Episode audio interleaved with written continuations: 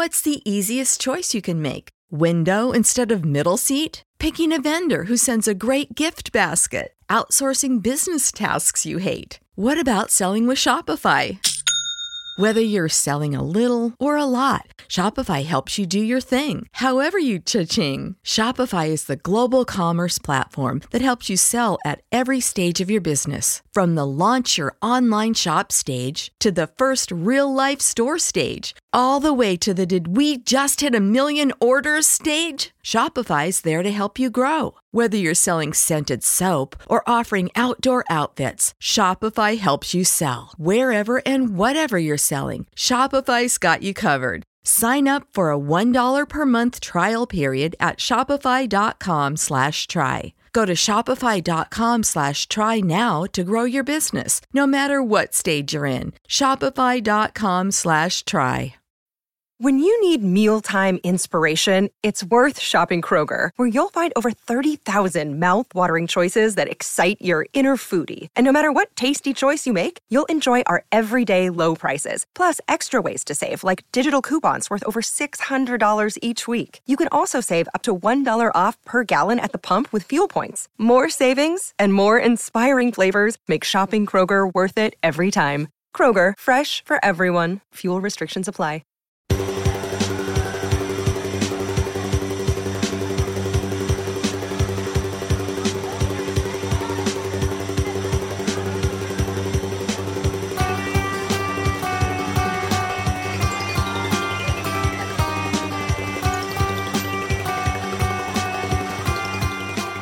Fantascientificas presenta Caratteri fantastici, protagonisti, storie e racconti del futuro presente.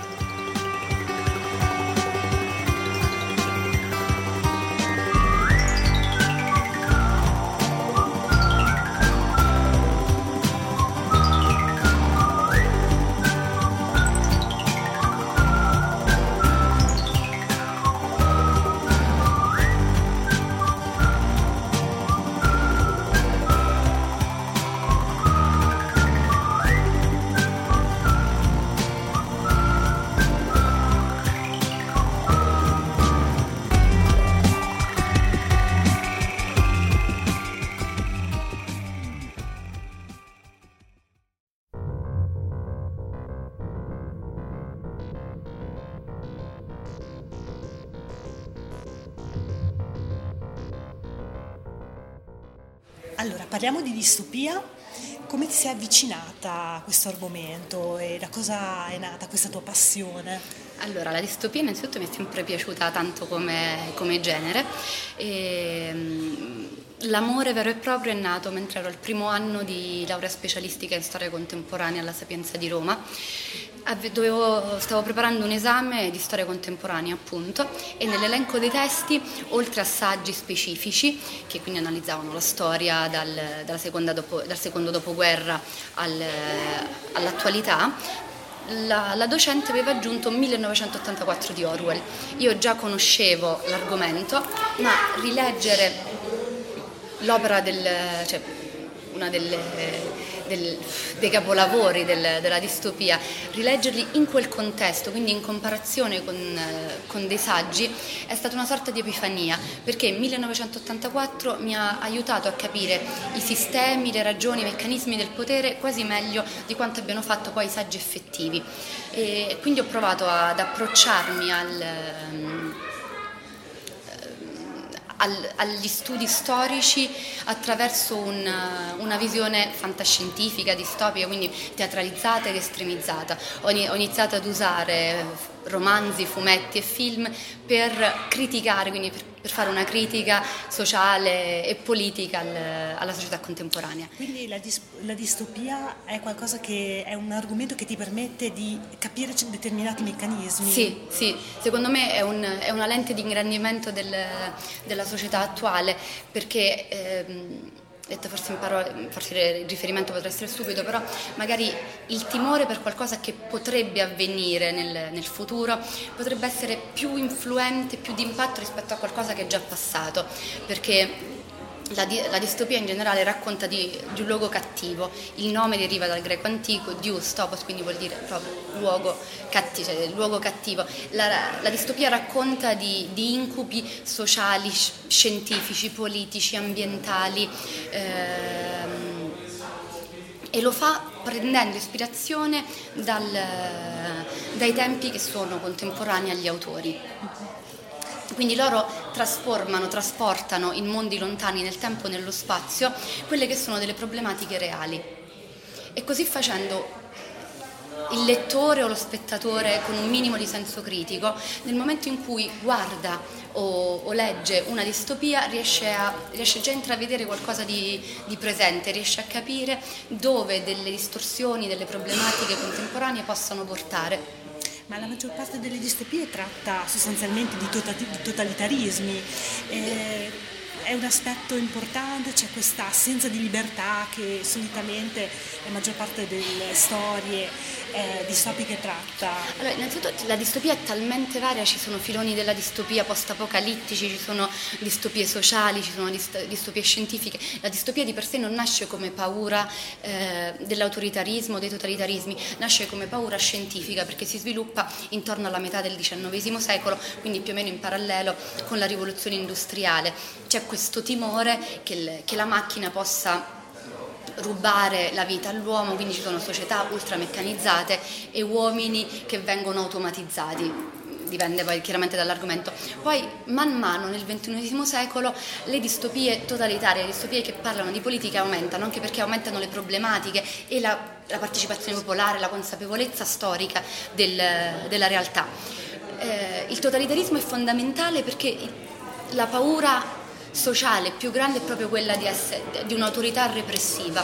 La cosa intelligente della distopia è che è stata in grado di riconoscere le varie eh, possibilità totalitarie del, del controllo e del, e del, potere, perché chiaramente prendiamo 1984 e Mondo Nuovo, rappresentano due distopie estremamente totalizzanti, invasive, eh, brutali, più o meno disperate, ma la maniera di agire dei, dei due poteri è, comple- è, completamente opposta perché mentre il Grande Fratello utilizza violenza, paura, odio, il mondo nuovo è un mondo allegro e felice e sorridente dove tutti sono obbligati alla felicità, quindi c'è una falsificazione della felicità, c'è una liberalizzazione sessuale, c'è, una, c'è un uso di droghe come calmanti e stimolanti. Cioè, eh, la società è stordita in maniera positiva, in maniera bonaria, quindi i personaggi non, non, non, soffrono, non vengono torturati, non, non viene mostrato loro eh, il peggiore degli incubi, però allo stesso tempo non hanno, capa- hanno libertà, non, possono scegliere quello che vogliono e vengono condizionati in una maniera talmente invasiva che è quasi peggiore rispetto a quella di 1984, perché nel 1984 c'è ancora qualcuno che desidera lottare, che percepisce il mondo come qualcosa di negativo e quindi cerca un'alternativa. Il mondo nuovo, l'alternativa non esiste perché le persone sono così stordite da non riuscire neanche a pensare ad una possibilità diversa da quella in cui vivono, anche perché giustamente sono, sono felici, quindi non, eh, non capiscono neanche di, di essere manipolati e repressi in una maniera estremamente devastante. Ma tu trovi eh, delle affinità, parlando anche di repressione, di controllo e anche di forme subdole di controllo, trovi quindi delle affinità con il nostro contesto sociale tra controllo dei media, fake news, eh, Ass- assolutamente, piuttosto che assolutamente. quello, che, quello che dicevamo prima, cioè la distopia è prevalentemente un'estremizzazione, una teatralizzazione di problemi reali, quindi poi in base alla sensibilità dell'autore viene, viene, viene analizzato uno o un altro, un altro argomento, però in generale la distopia rintraccia una problematica e la, la, la estremizza. Quindi questo che, questo che vuol dire che a livello di contemporaneità noi possiamo vedere, possiamo rintracciare le distopie eh, anche nelle nostre società, bisogna solamente prestare attenzione perché chiaramente 1984 ci fa pensare direttamente a delle distopie storiche come sono, come sono, stati il fascismo, il comunismo, il nazismo, eh, ci fa pensare a delle distopie contemporanee come può essere l'Iran, l'Arabia Saudita. E, ma nost- nella nostra società, che è una società dei consumi, una società del benessere, è una società eh, basata sul, sull'essere, sull'apparire, eh, ci sono comunque delle derive autoritarie da 1984, perché comunque la, la poi sistema un attimo nella cosa, il, il potere il potere autoritario bisog- è un potere carismatico, come lo definiva Weber, quindi è un potere che viene quasi dall'alto. Abbiamo questi personaggi che con la loro potenza espressiva, fisica, visionaria, ideale, eccetera, travolgono la folla. Quindi non c'è una, non c'è una, leggi- una legittimizzazione dal basso. Nelle democrazie questa cosa è fondamentale perché non ci sono poteri carismatici ma ci sono poteri eletti. Però questo non vuol dire che, eh, che il potere e che il controllo siano, siano effettivamente poi, poi, positivi perché semplicemente strutturano una maniera diversa di, eh, di controllare, la, di controllare la, la società. E la donna in questo contesto distopico, visto che è comunque una figura che analizzi fortemente?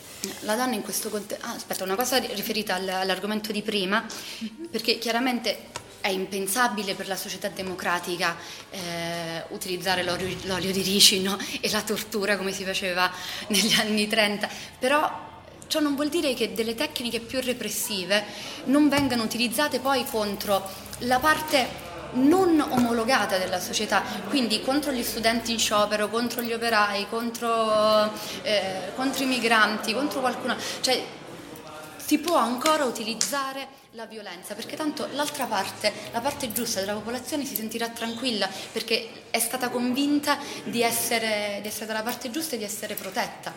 Quindi comunque ci sono delle derive alla 1984 anche nel nostro mondo che è più ispirato ad Huxley.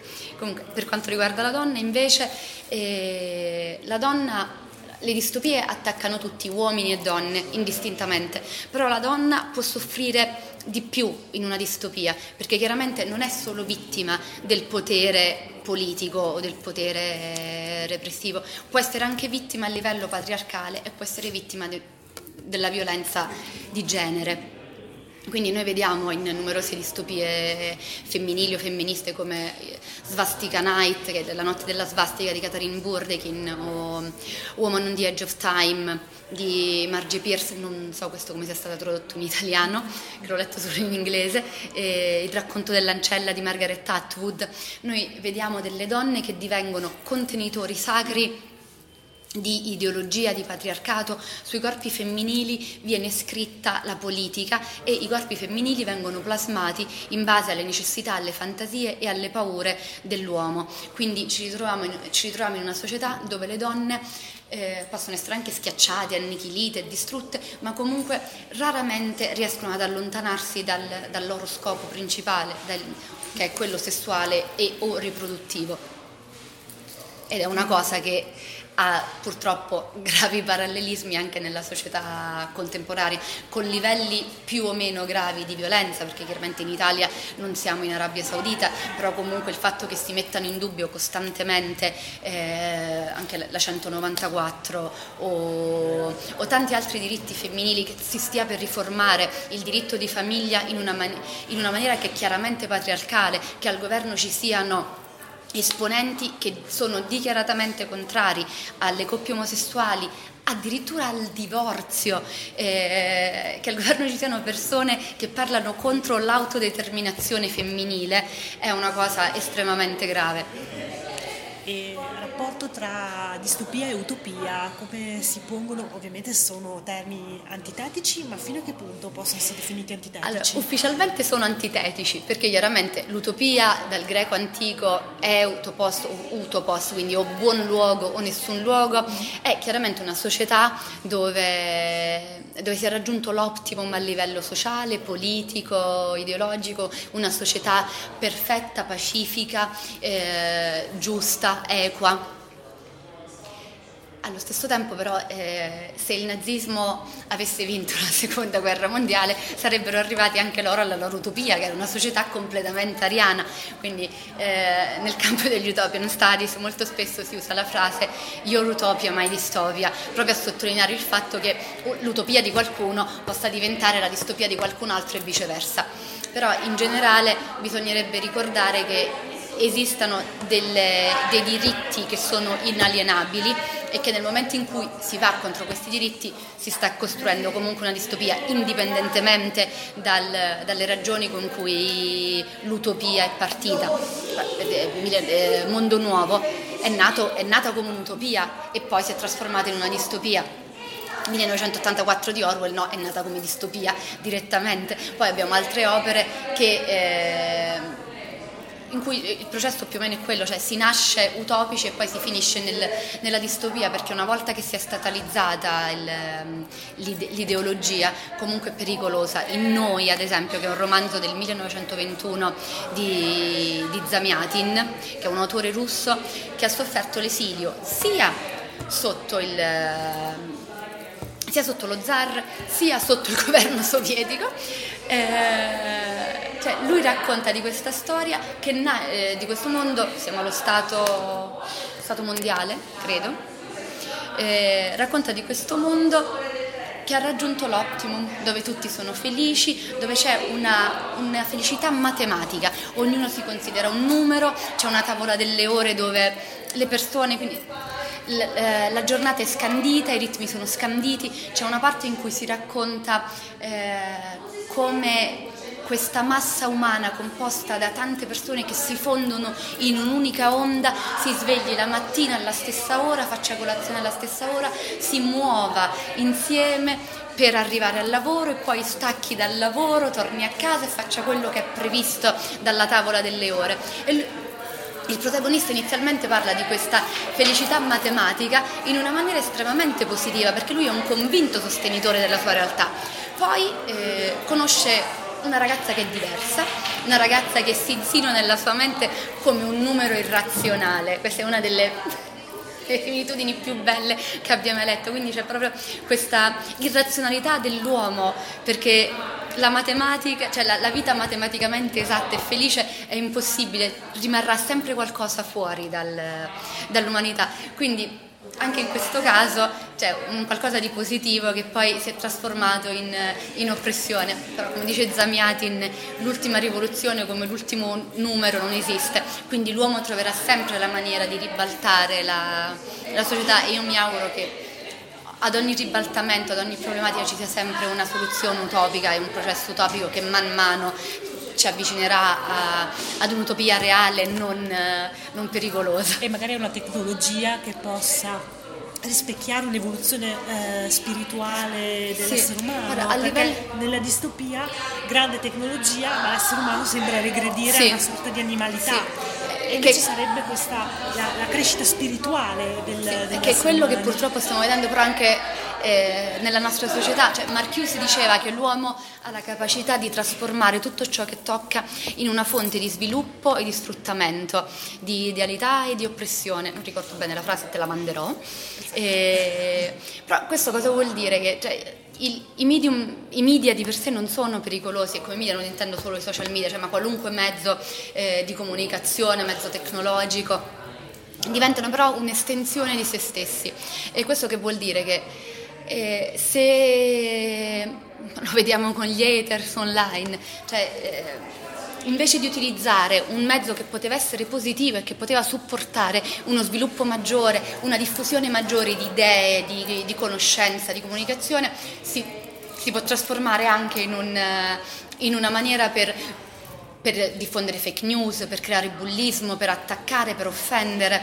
Quindi eh, uno sviluppo della tecnologia e dell'umanità dovrebbe essere favorevole anche perché altrimenti si arriva alla tecnologia che schiaccia nuovamente l'uomo. In Cina si stanno sviluppando dei crediti sociali per le persone. Cosa vuol dire? Che in base al loro comportamento online ci si potrà più o meno spostare, ci si potrà più o meno, si, eh, si, potranno eh, avere più o meno eh, possibilità, occasioni, riconoscimenti Quindi si sta arrivando a, veramente a Black Mirror. Cioè, stia... Facebook potrebbe anche diventare, potrebbe essere visto come un, eh, uno strumento di controllo? Ma, sì, ripeto, Facebook può essere... Facebook Guarda, come... I social, ecco, in I social in generale potrebbero essere una maniera per, ripeto, per diffondere cultura, per diffondere eh, contestazione, sempre positiva e non violenta. La primavera araba, indipendentemente dalla fine che ha fatto, è nata, cioè si è sviluppata prevalentemente sui, sui, social, quindi c'erano questi giovani che attraverso i social hanno provato ad avvicinare eh, coetanei, simpatizzanti, seguaci, si organizzavano manifestazioni attraverso i social, eccetera. Quindi l'utilizzo positivo c'è, io ho preso un caso estremo, però in generale ci sono, ci sono delle tematiche che vengono affrontate, che, per cui Facebook possa essere utile. Allo stesso tempo però Facebook è anche il posto dove si diffondono più fake news, Facebook è il posto dove scrivere offese sessiste e augurare lo stupro a donne che parlano a favore dei migranti, eh, è dove attaccare eh, esponenti politici, sempre donne in questo caso, non per eh, erro- loro eventuali errori nel loro campo di appartenenza, ma per cioè, offenderli, augurare loro, eh, ritorniamo a stupri, eh, offese legate strettamente alla sessualità della donna, cioè, quindi eh, purtroppo i social sono questo grande calderone con tante potenzialità e e forse troppe sfaccettature negative.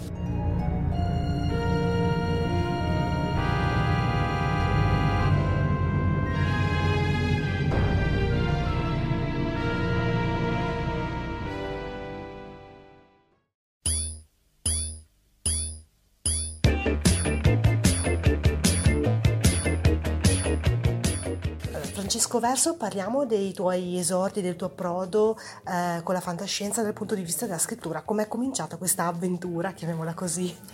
Allora, è stato un inizio ehm, complicato proprio dal principio perché ho iniziato a scrivere un romanzo e poi sono passato attraverso le forche caudine dell'editoria a pagamento senza sapere nulla.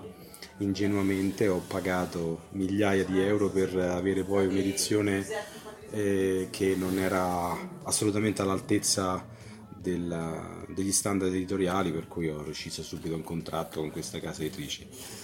Par- falsa partenza che però poi dopo con un secondo romanzo invece è andata bene perché ho spedito il manoscritto ad Urania e, ed ho vinto il, il premio Urania nel, nel, 2009 con Idol e quello è un romanzo che poi mi ha dato uh, la forza e perlomeno diciamo, l'incoscienza di continuare a scrivere sapendo di non, di non fare proprio delle stupidaggini. Ecco.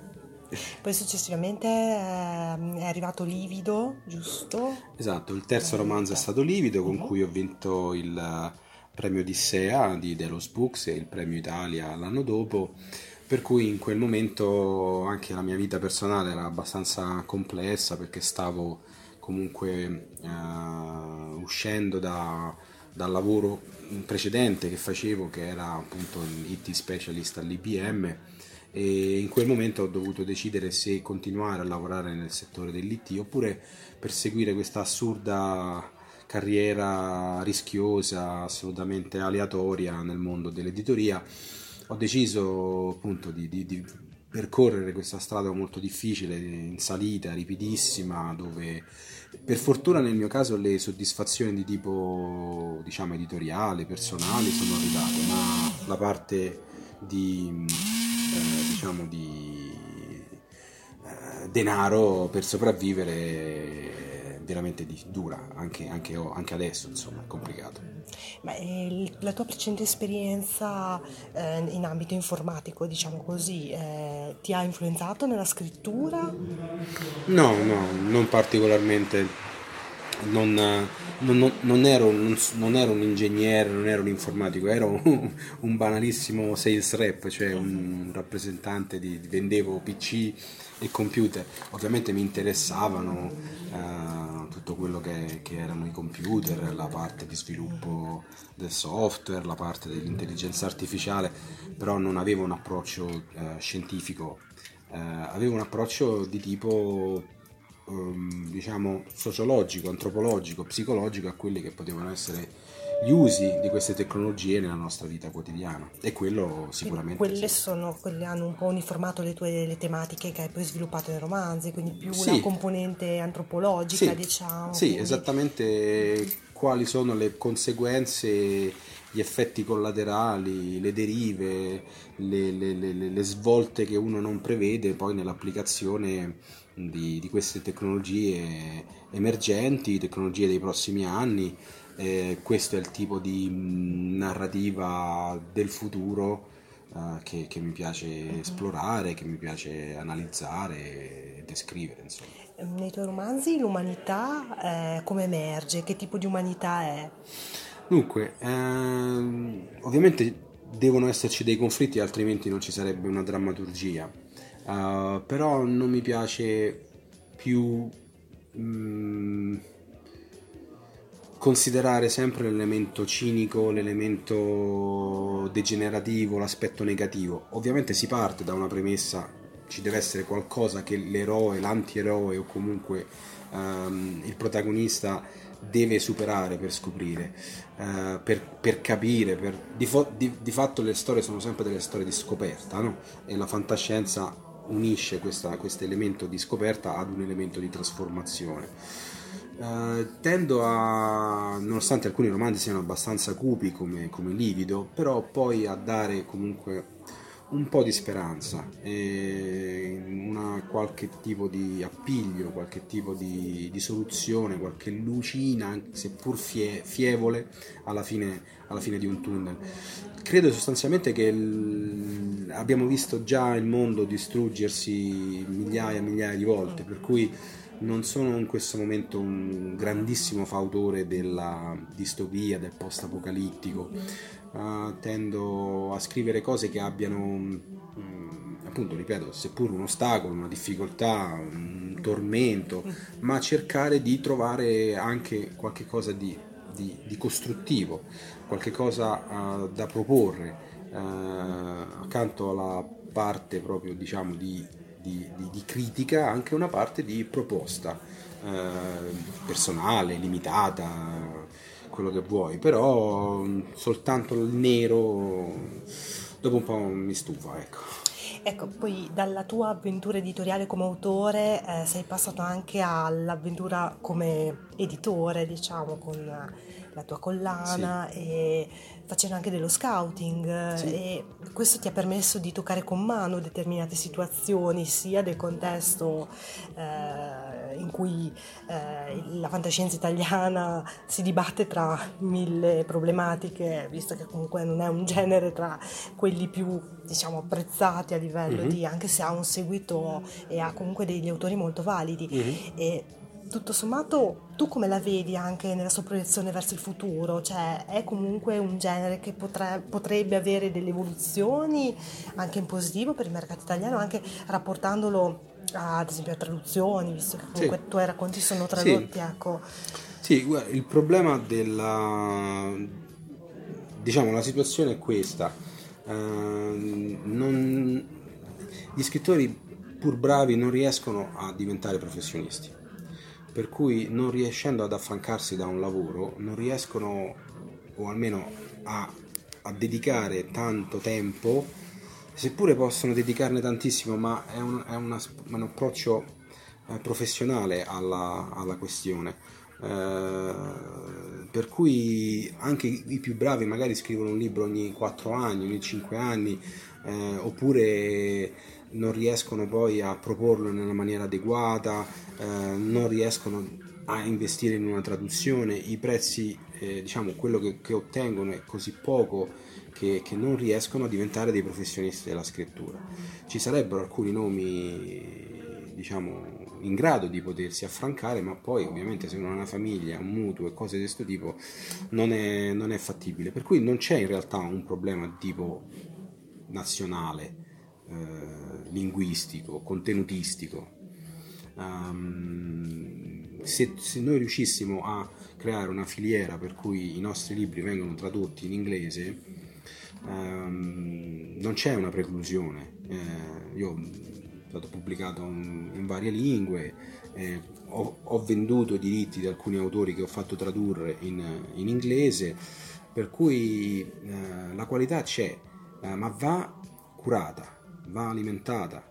I, gli autori non vanno abbandonati, eh, gli autori validi, giovani, meno giovani, quelli che hanno scritto un romanzo, tre romanzi, sono un po' abbandonati a se stessi. Il sistema editoriale italiano non, non, prevede un affiancamento, non prevede un percorso di crescita, si punta troppo sul nome esordiente, sul giovane che ha poche pretese, non conosce il mercato e quindi mh, di fatto viene buttato lì nel lagone e così finisce. Poi ne fa uno, poi ne fa due, boh. ma quanti scrittori di fantascienza italiani possono dire di aver scritto 5 romanzi, 6 romanzi, 10 romanzi?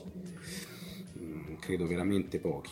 E questo fa la differenza perché un autore eh, può avere una buona idea, ma per diventare uno scrittore non basta, ci vuole, ci vuole una serie di romanzi, ci vuole un percorso che, che, che, che... ovviamente ci può essere sempre no, il colpo per cui quello che scrive magari il romanzo è, è, ed, è, ed è già un piccolo capolavoro, è molto raro per, per, creare una filiera, per creare un sistema ci, vogliono, ci vuole un movimento, ci vuole tanti, tanti, tanti, autori, tanti libri, tanti romanzi. Per cui quando vado all'estero dico questi sono gli scrittori di fantascienza italiani, magari sono tre che hanno scritto tre o quattro romanzi, però non riesce ad avere un impatto verso un editor eh, straniero che magari legge soltanto in inglese. Quindi un po' così.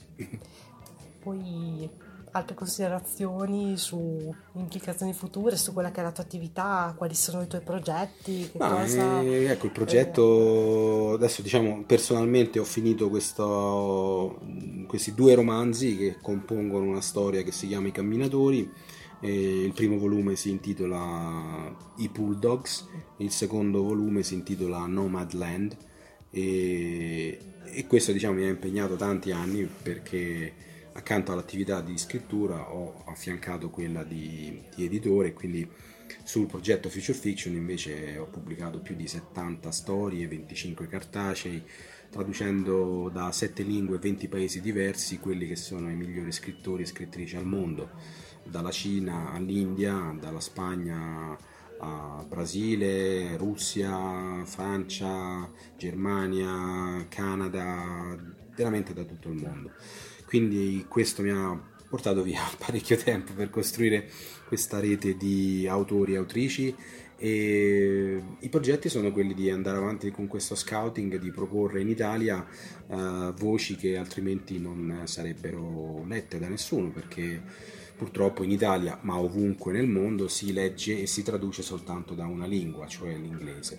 Per cui sto cercando di colmare questo enorme gap che secondo me è molto grave, è molto grave che non si senta uh, il problema della unica voce narrante, dell'unica voce che rappresenta il futuro, che proviene tipicamente da quello che tutti dobbiamo ovviamente inchinarci e rendere omaggio ai grandi scrittori di fantascienza inglese e americana, però il mondo è anche un pochino più grande di questo. E quindi eh, quando andavo in libreria trovavo sempre lo stesso tipo di libro e allora questo ha generato un po' un senso di uh, voler scoprire cosa c'è oltre.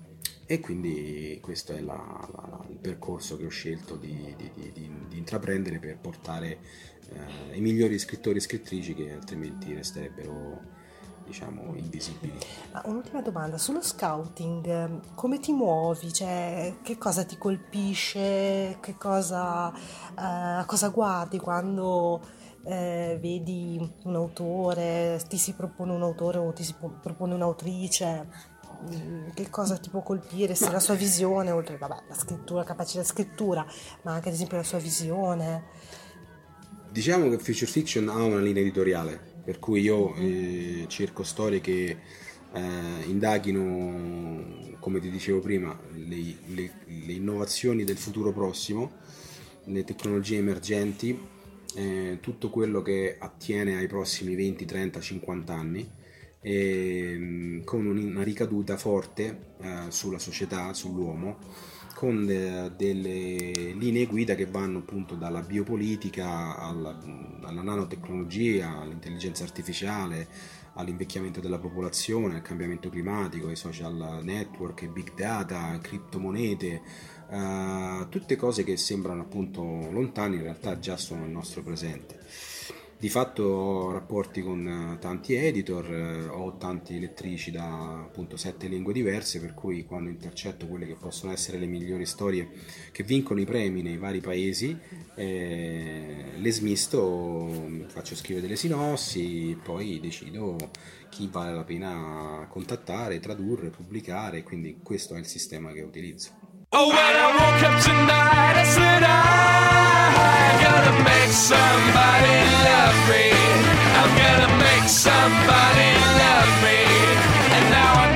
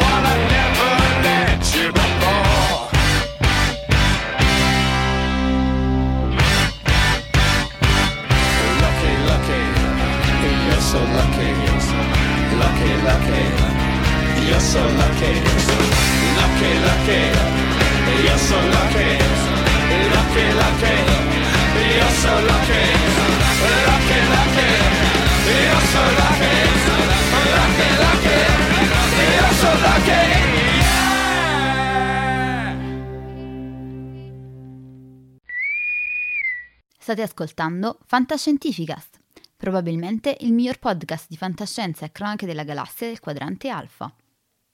www.fantascientificast.it Email redazione at fantascientificast.it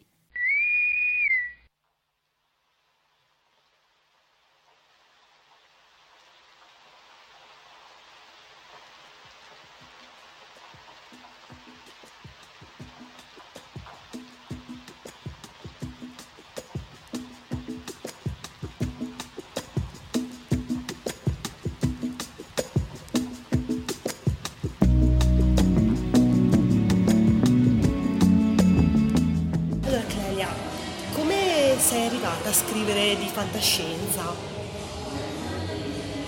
Ma un po' per caso. Ho iniziato a scrivere perché stavo facendo il tirocinio di psicologia e mi annoiavo un sacco. No, in realtà ho sempre scritto, comunque fin da bambina mi è sempre piaciuto scrivere. Hai sempre scritto storie, racconti? In particolare genere oppure spaziando? No Diciamo che forse da ragazzina ero più sul fantasy, in effetti, come, come storia. E mentre stavo facendo il tirocinio di psicologia eh, mi annoiavo e quindi ho messo assieme una storia eh, che poi ho scritto nel corso del, dell'anno. eh,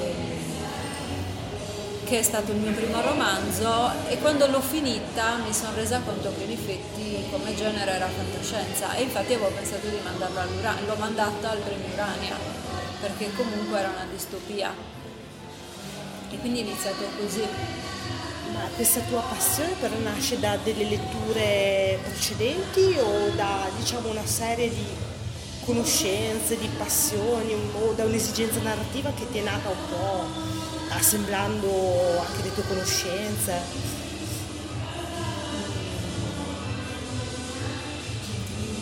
No, come vi ho detto appunto ho sempre scritto, cioè mi è sempre piaciuto scrivere storie, racconti, cose brevi in genere. E...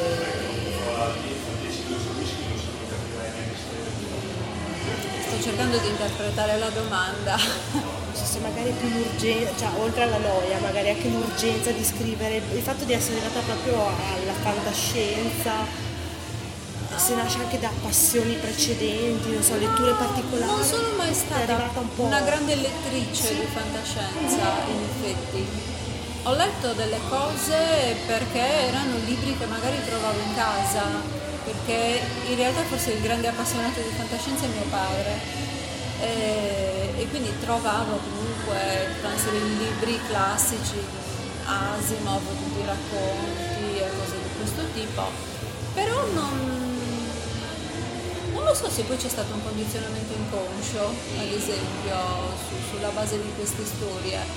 Eh, io comunque leggevo qualunque cosa trovassi, insomma, non, non avevo... Sì, quindi la un lettura genere era comunque- definito. sì, la lettura era una tua passione. Sì, sì, sì, sì. Ti ha sì. forgiata un po' Sì, sì, sì, no, io non riesco a stare senza leggere.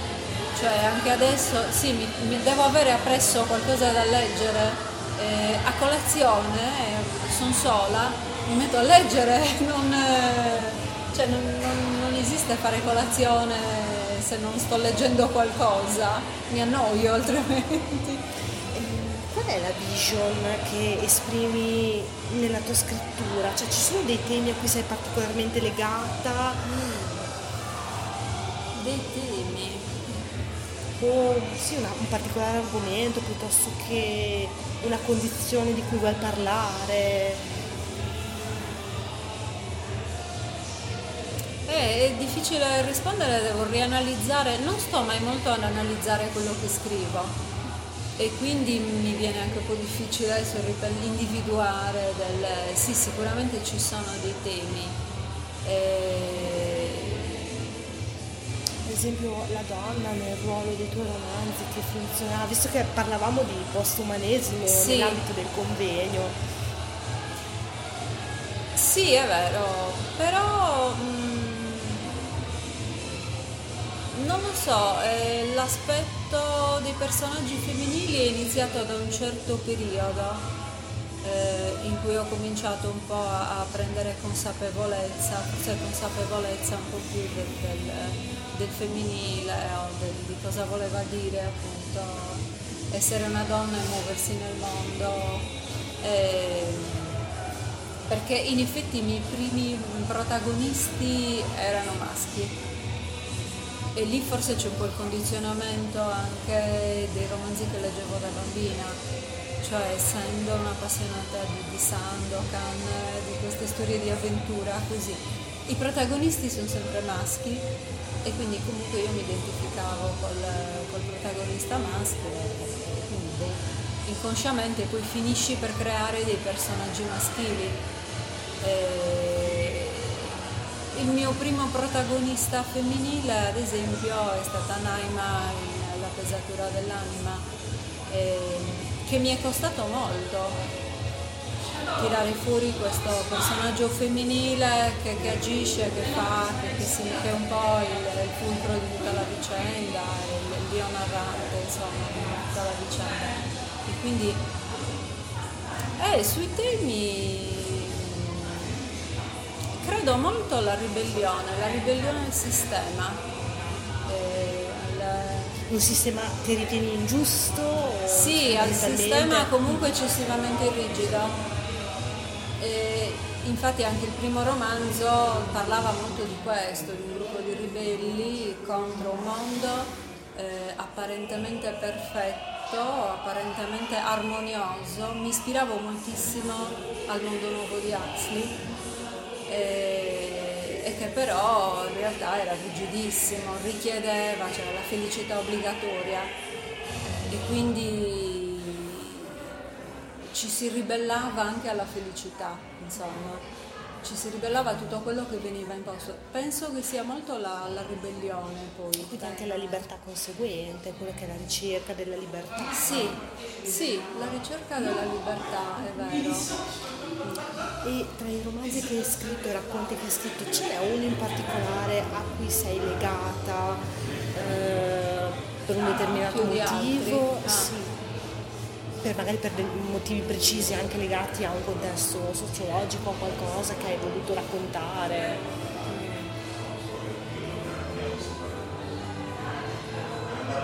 Scusa, ci devo pensare perché non... No, no, ma tu prenditi il tuo tempo, se ti metto in difficoltà dimmelo che non, non voglio metterti... Sono abituata alle interviste via mail in genere, no, perché via mail mi mandano le Ci domande e quindi io ho tempo di pensarci, no, magari se non so salto alla domanda successiva. Saltiamo alla domanda successiva, Capito? dai. Eh. Dai, saltiamo alla domanda successiva. Eh. E mh, per te la fantascienza che ruolo ha in Italia?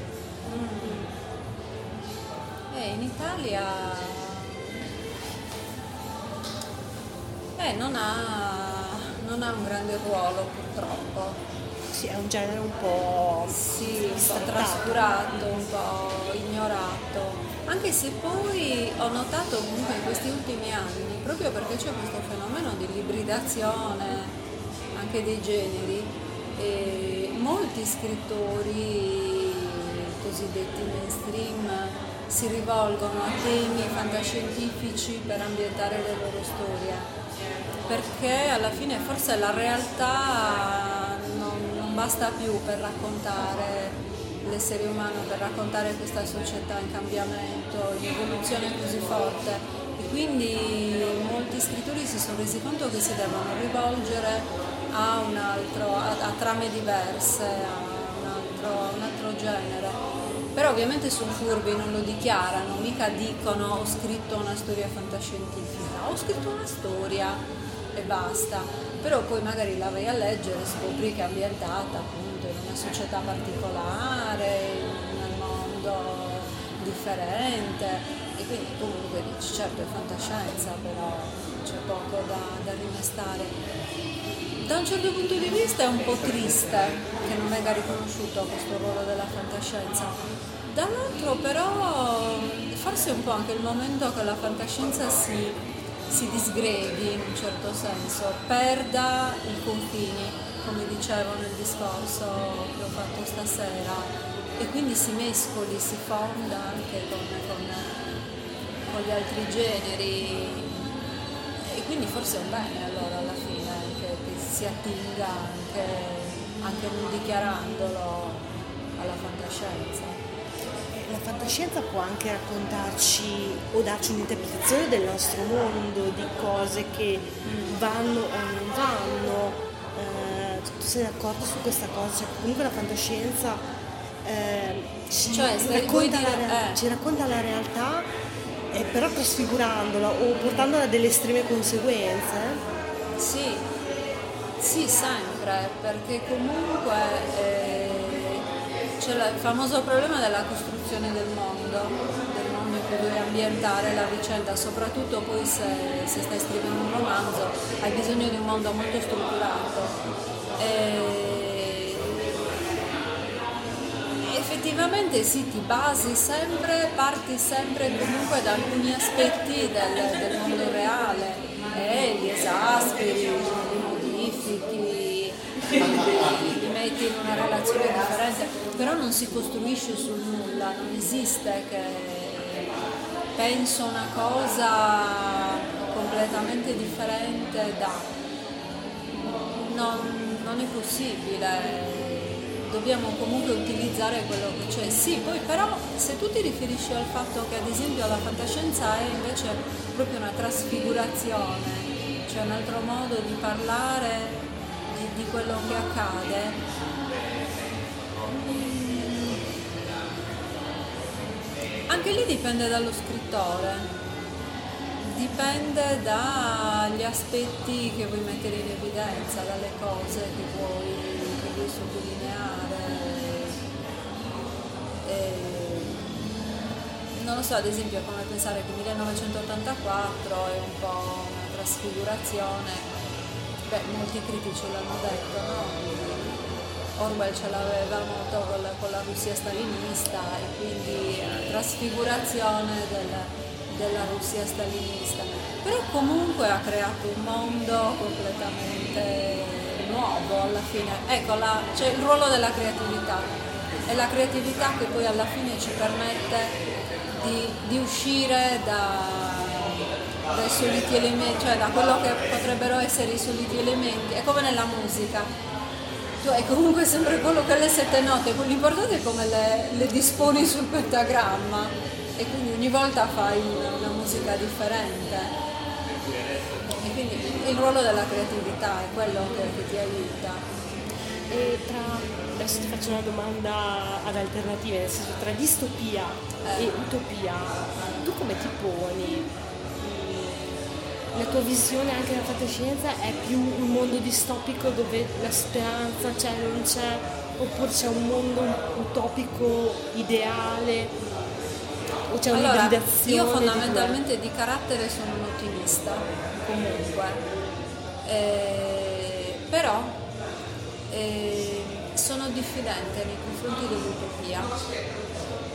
Eh, non penso che possa esistere il mondo perfetto, il mondo in cui tutti i conflitti saranno sanati, in cui tutti andremo d'accordo, in cui conflitto fa parte dell'essere umano, non può essere eliminato e quindi non voglio dire che per me l'utopia è sempre distopia, però comunque ho una certa diffidenza anche nei confronti dell'utopia. Poi personalmente però eh, in genere in linea di massima le mie storie finiscono bene o comunque c'è sempre un aspetto di speranza, sì, di, futuro migliore. Di... Sì, c'è sempre un'apertura, cioè la sì. speranza è sempre un raggio di sole sì, sì, sì, illumina sì. una strada buia. O... Sì, no, quello c'è sempre, sicuramente. Non... Fa parte del mio carattere, insomma, alla fine poi lo scrittore a determinare dove andranno i loro personaggi e, e che tipo di mondo ne verrà fuori. Tu rispetto ad esempio alla tecnologia mh, mm, hai un rapporto più forte oppure la, la, la, eh, la, scusa, la fantascienza, formula la domanda, per te la fantascienza è più un modo per raccontare i rapporti tra uomo e tecnologia oppure per ehm, raccontare un'evoluzione umana? Cioè, la, la prendi più dal versante umano o tecnologico? Eh, sì, beh, dovrei riallacciarmi a quello che ho detto stasera nel discorso, cioè no, non c'è questa scissione umano-tecnologico. Siamo sempre impastati di tecnologia, appunto, fosse anche aver sviluppato il linguaggio vuol dire aver tirato fuori una tecnologia conoscitiva del mondo, perché il linguaggio parla delle cose nomina le cose che non ci sono, senza bisogno che siano presenti materialmente. E quindi comunque anche quella è una tecnologia che, che ci permette di, di, di, di, nominare il mondo, di, parlare del mondo. E, ehm, però se ti riferisci al fatto che sono più per la, per la fantascienza cosiddetta hard, quella che, che, utilizza poi in maniera molto approfondita eh, gli aspetti scientifici. No, nel mio caso in effetti. E quello che mi interessa di più della scienza, a me è capitato a volte di iniziare delle storie leggendo qualcosa di scientifico nel senso, boh, c'è una notizia su una nuova scoperta, su qualcosa che... Allora la leggo, mi incuriosisce, però inizio a fantasticare su questa cosa e ci posso costruire una storia mia. Ci costruisco una storia mia su que... Magari lo approfondisco anche, vado a cercare materiale su quell'argomento, però poi non, non penso che uno scrittore debba parlare sì in maniera così stretta, così forte di, di aspetti scientifici. Non sia un divulgatore, insomma, non, è un altro campo. Cioè, scrittore è creatività e fantasia, non, non divulgazione. E, qualche, qualche idea su tuoi prossimi progetti? Hai, hai, qualcosa in fase di realizzazione? Eh, sto rivedendo il famoso primo romanzo che avevo scritto quando, quando facevo il tirocinio. Eh, perché aveva delle, degli aspetti ambientalisti, delle cose legate alle modificazioni climatiche, già allora, una cosa scritta nel 2000. Eh, sì, eh, siccome il mio editore l'aveva letto mi aveva detto no, interessante, ben costruito, però è troppo lungo. Era venuta fuori una cosa a fiume.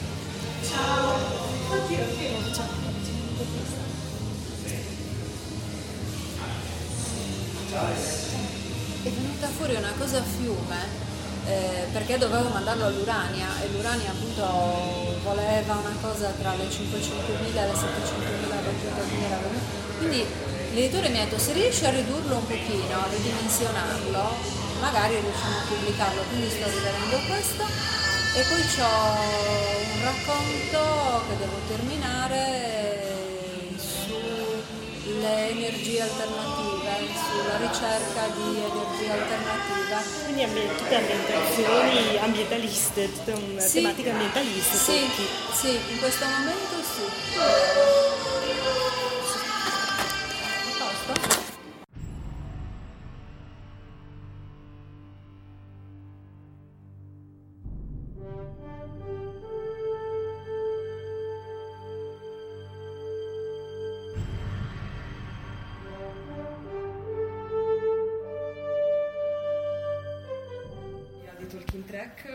Talking Track è un piccolo programma online dove dove tratto io insieme ad altri ragazzi di um, uh, appunto Star Trek in generale, facciamo, realizziamo recensioni di, di, episodi e commentiamo tutti quanti insieme le news.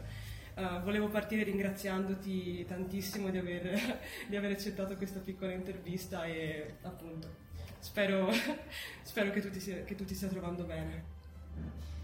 So Nicole, I'm uh, Sofia and I'm from Talking Track, which is a program that um, goes on the internet where which is dedicated to Star Trek and they uh, we comment uh, new episodes and uh, thank you so much for accepting this interview and we hope that uh, you are enjoying yourself here Oh, thank you.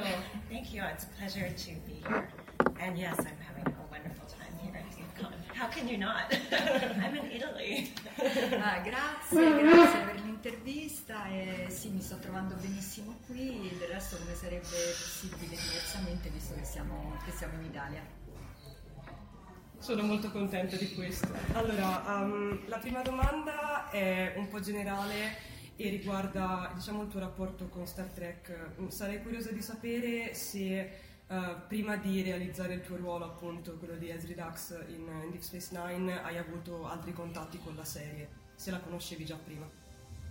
So the first question is, um, before uh, playing the character of Ezri Dax in Star Trek Deep Space Nine, were you familiar with Star Trek or not? Oh yes, I definitely was. I had watched the original series in reruns growing up. I mean, maybe I hadn't caught all of them, watched. And then when Next Generation came on, my stepdad, my dad, my stepdad loved the show and he wanted to watch it, so that became our thing we did together. And I watched all of Next Generation.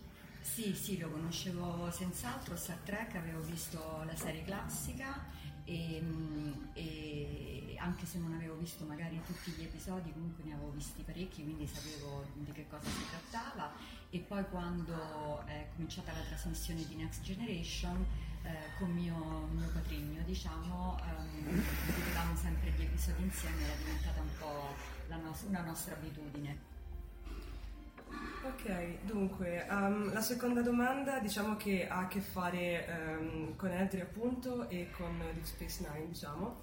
E, um, dunque, noi sappiamo che Eltri appunto appare nei romanzi di uh, Star Trek Destiny che si dice potrebbero essere la traccia della nuova serie con Patrick Stewart. Um, ti piacerebbe fare parte della, di questa serie o comunque ti piacerebbe se Ezri Dax fosse effettivamente integrato in questa? So we know that the character of Exeter Dux uh, um, is in Star Trek Destiny, um, which will probably be uh, the starting point of the new series that will be produced with Patrick Stewart. So would you like to be part of that and to reprise your role of Dux? it, it is going to be what is it? Yes, there will be a new Star Trek series oh, yes, no, with Patrick Stewart. I'm aware, believe me, I'm aware of that. um, I would love that. I would absolutely love that. And um, we've reached out to the showrunners to, to discuss it. And um, not right now, not just yet, but they said that you never know in Star Trek. So obviously, I'd love to be part of that. Um, and I have a crush on John Luke, so. allora, ehm, abbiamo avuto dei contatti con la produzione, li abbiamo contattati, al momento eh, no, però siccome hanno detto che in Star Trek praticamente è tutto possibile, chissà che in futuro possa veramente far parte di questa serie. Ok, dunque la terza domanda invece torniamo diciamo totalmente in ambito di Deep Space Nine perché tra poco eh, sarà appunto edito il documentario What We Left Behind e, e, diciamo che è stato girato a quanto sappiamo anche in concomitanza con l'anniversario della, della, serie. Volevo sapere, dato che comunque il tuo personaggio è arrivato appunto nella, nella settima stagione, quindi nell'ultima, come ti sei trovata con il cast? Hai mantenuto dei rapporti buoni con gli altri attori o comunque ti sei sentita accolta? Okay, sorry. sorry. So, good. Thank you so much. so, um, you've just taken part the, uh, in the documentary What We Left Behind right. from Aaron Sillenberg. And uh, you, uh, the, the, character of Ezri Dox um, entered Star Trek Deep Space Nine only in the last season, the mm-hmm. seventh season. So, um, how did you were you accepted from Casa? Did you get along with them? And are you still in touch with some of them? I did come on just in the last season, and I knew that that would be it uh, for the character. But because I did watch Star Trek, and uh, I, I was very excited to be part of this show. And I was told that I would be sort of replacing a very loved character, so that was a little bit scary, but I was also told that uh, to think of Esri as a brand new character. And what I realized is I got to show how much, you know, they all cared for Jadzia through now talking with Esri. So it was it was it was a little scary, but I was very excited to be part of it. And yes, the cast was all very accepting, I have to say. It was like welcoming one more into a family. Can you remember all that? Yeah, wrote it down. Just testing you. ok, so um, allora sin dall'inizio ovviamente sapevo, essendo entrando a far parte del cast nell'ultima stagione, che avrei fatto soltanto quella perché era previsto che fossero soltanto sette stagioni, però era una cosa che comunque mi elettrizzava molto l'idea di entrare a far parte diciamo, di questo show e di questa famiglia.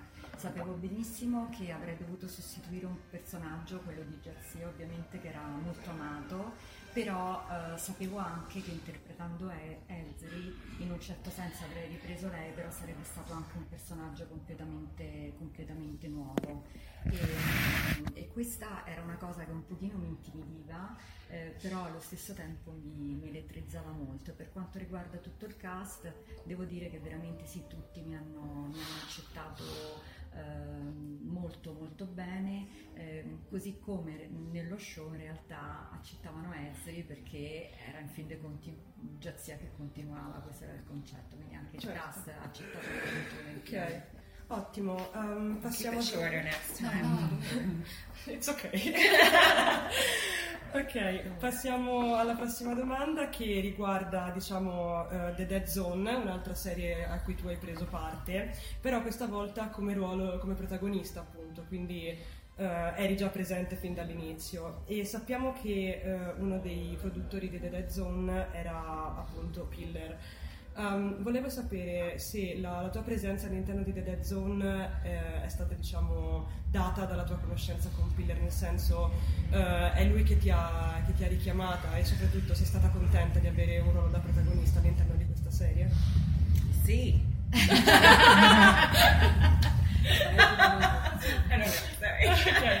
ok, Yes. okay. Really... You on the Dead Zone too, and uh, you were of course the main character there, the, the main female character. I was. Yes, you were. yes, I was. It was all about me. exactly. Michael Piller, who has co-created Deep Space Nine, uh, was the producer of the Dead Zone. Mm-hmm. So. Did he cast you because of Deep Space Nine or not for the Dead Zone? Um, he definitely wanted he wanted me to come in and read for it along with the other you know women they were mm-hmm. looking okay. at casting the role but yes he definitely asked me to come in because of uh, my work on on deep space nine and that he liked me i guess so that was good Quindi sì, eh, sicuramente appunto Michael Piller mi conosceva e mi ha chiesto sicuramente di andare a fare comunque il provino, anche se ero insieme ad altre attrici. E, ed evidentemente il provino deve essere andato molto bene, visto che poi ha scelto me come protagonista. However, they, you know, we had to do the audition process, and one of the main things was, I remember, was to have to see what chemistry there was with the actress, with um, Anthony Michael Hall, since he was already cast. So that was important to them too. Però naturalmente ho dovuto fare comunque il provino perché co- una delle cose più importanti ovviamente doveva essere se funzionava la chimica tra me, cioè il personaggio che poi avrei interpretato la protagonista Anthony Michael Hall che è il protagonista della serie che era già stato scelto invece come protagonista della serie. Ok, perfetto, passiamo all'ultima domanda e diciamo che questa riguarda invece appunto la, la DeepCon in generale o comunque le convention perché sicuramente il tuo lavoro all'interno di Star Trek ti avrà portato a frequentare molte convention, non solo in Italia ma anche in ambito eh, molto più probabilmente americano. E appunto volevo, ero curiosa di sapere come ti trovi alle convention e cosa ne pensi appunto di, di poter avere questi incontri con i fan, se, se la cosa ti rende felice o meno, comunque appunto come, come ti trovi. So working on the Star Trek franchise, of course, gave you the possibilities to uh, get in touch with this strange world, with these conventions. conventions yeah. yes. So um, was it intimidating or things like that? And how do you mix with the fans? Uh, and we know we're used, especially to American convention, probably, mm-hmm. but you did a lot of convention all around the world. Mm-hmm. So how is your interaction with fans at these conventions? Well, listen, I I'm think it's amazing, and I'm very grateful that we can do this from being part of Star Trek. That we have these conventions that we can do. I mean, I've traveled all over, you know, many parts of the world, in Europe and Australia, all over America, Canada, and I've from day one, I've been really into the idea. I've loved it and I've really embraced it. And the fans are so wonderful, you know. I mean, sometimes it's a little overwhelming. It's but but overall, I mean, I mean, we're actors too, so obviously we love when people are making a big deal, you know. But the community itself is so wonderful, and um, it truly is something that I'm just very grateful for the experience.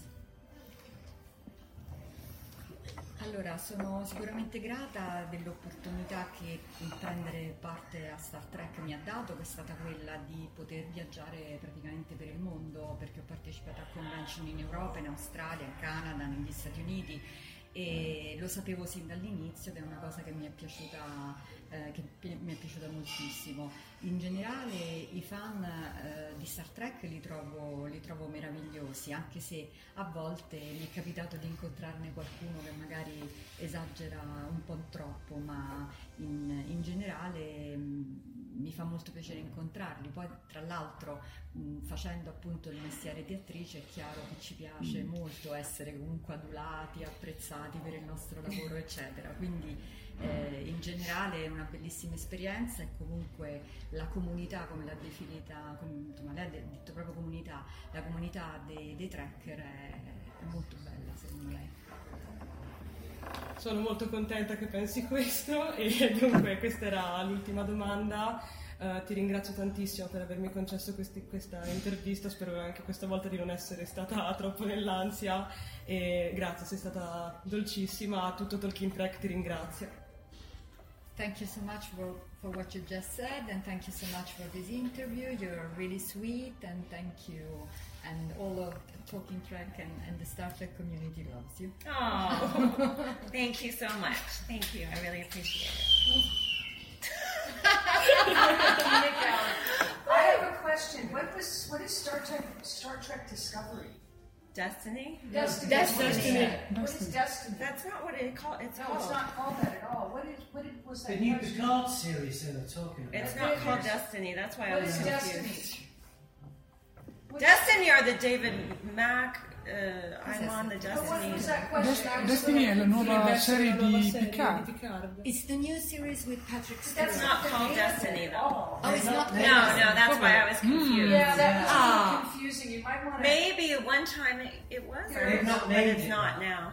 And how do they call it now? There is no, No name. name. Ah, Yeah, there's no name Oh. for it yet, but that's okay. Yeah, it's fine. I just was confused. Maybe they'll like that name.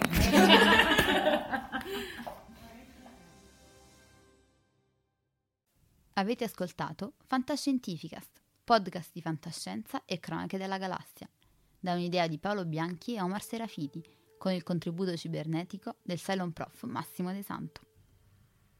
Potete seguirci ed interagire con noi sul nostro sito fantascientificast.it, su Facebook alla pagina Fantascientificast, su Twitter sul profilo at Fantascicast, sul nostro canale Telegram t.me slash fantascientificast, sulla nostra community Telegram t.me slash fsccommunity. Se siete particolarmente timidi potete utilizzare la vecchia, cara e affidabile posta elettronica scrivendoci all'indirizzo redazione at fantascientificast.it. Tutte le puntate sono disponibili sul nostro sito, su Apple iTunes, su Spotify e su Podbean all'indirizzo podcast.fantascientificast.it. Se volete, potete lasciarci una valutazione a 5 stelle su Apple iTunes ed offrirci una birra romulana o un gotto esplosivo pangalattico, sostenendoci tramite una donazione PayPal utilizzando l'apposito pulsante sul nostro sito. Fantascientificast è una produzione amatoriale. Non si intende infrangere alcun copyright, i cui diritti appartengono ai rispettivi detentori. L'autorizzazione SIAE 5612I5359. Nessun byte e nessun tribolo sono stati maltrattati durante la produzione di questo podcast. Alexa 4 e l'equipaggio di Fantascientificast vi augurano lunga vita e prosperità e vi danno appuntamento alla prossima puntata lungo la rotta di Kessel.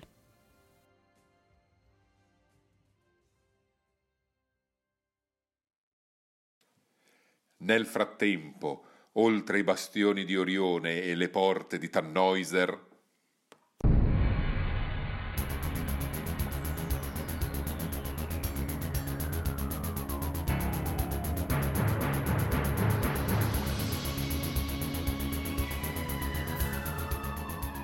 Diario personale. Data stellare 2019-04. Punto, punto, punto. Caspita, non riesco neanche più a tenere conto dei giorni che siamo qui, da quando Superficie ci ha relegato in questo sperduto settore del ciberspazio, per cercare inutilmente di intercettare le comunicazioni di egemonia failiana che ha approfittato della guerra civile che sta devastando l'impero sibuiano per attaccarlo. E questo ci ha costretto a rinviare la nostra partecipazione all'importantissima conferenza intergalattica DIPCON ed a inviare un nostro emissario che operato mi ha profondamente deluso. Ma meno male che oggi risolveremo una volta per tutte questo problema. Avanti! Capitano, se ha un minuto io ho pronte quelle analisi sui resoconti provenienti dalla DIPCON. Ah, comandante Casolino, entri pure. Si accomodi, anzi, gradisci un chinotto Vorlon? Grazie, capitano.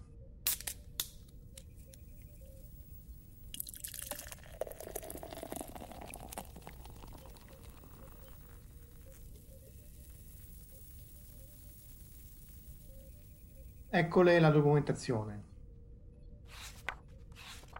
Come può vedere abbiamo una gravissima falla nella matrice delle comunicazioni subspaziali che può essere imputata non alla nostra infrastruttura tecnologica, che con l'installazione della nuova intelligenza artificiale Silona Alexa 4 ha incrementato le performance di almeno un buon 78,34%, ma a carenze dovute a quello che può essere definito, diciamo, un fattore umano. Eh, ti pareva.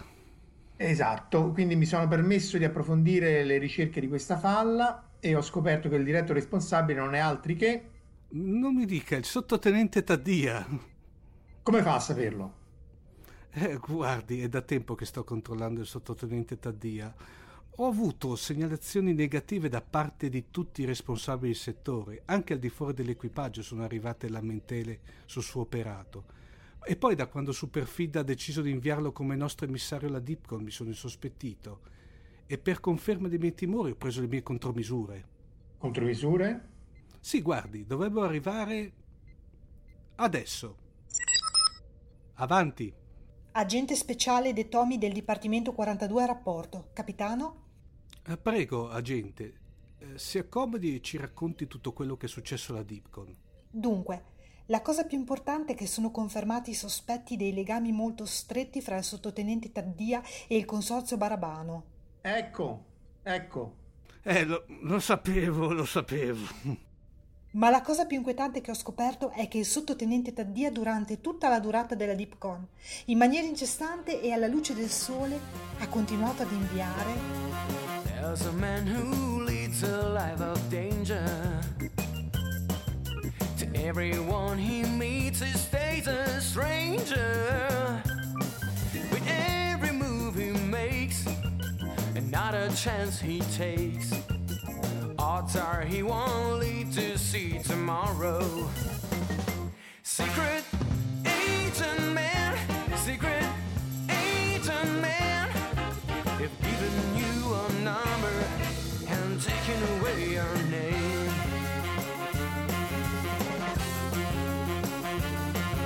Beware of pretty faces that you find. A pretty face can hide an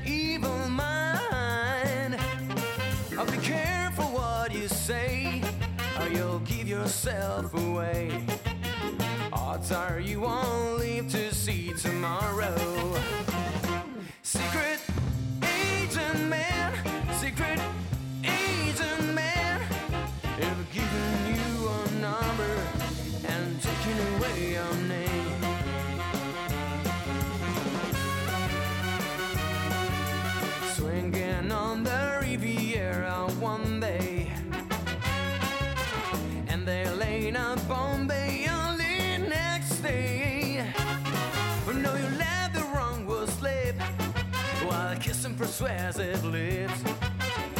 Odds are you won't live to see tomorrow.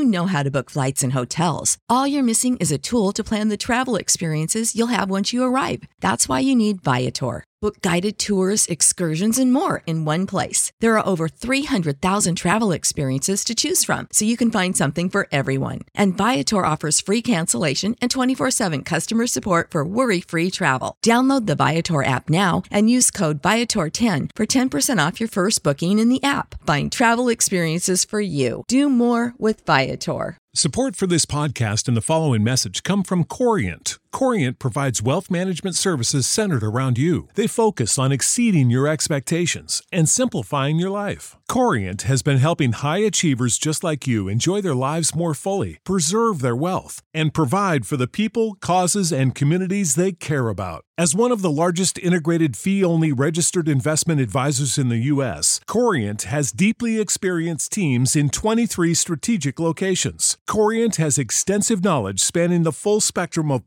planning, investing, lending, and money management disciplines. Leverage Corient's exclusive network of experts to craft custom solutions designed to help you reach your financial goals, no matter how complex they may be. Real wealth requires real solutions. For more information, connect with a wealth advisor today at corient.com. That's C O R I E N T.com. Corient.com.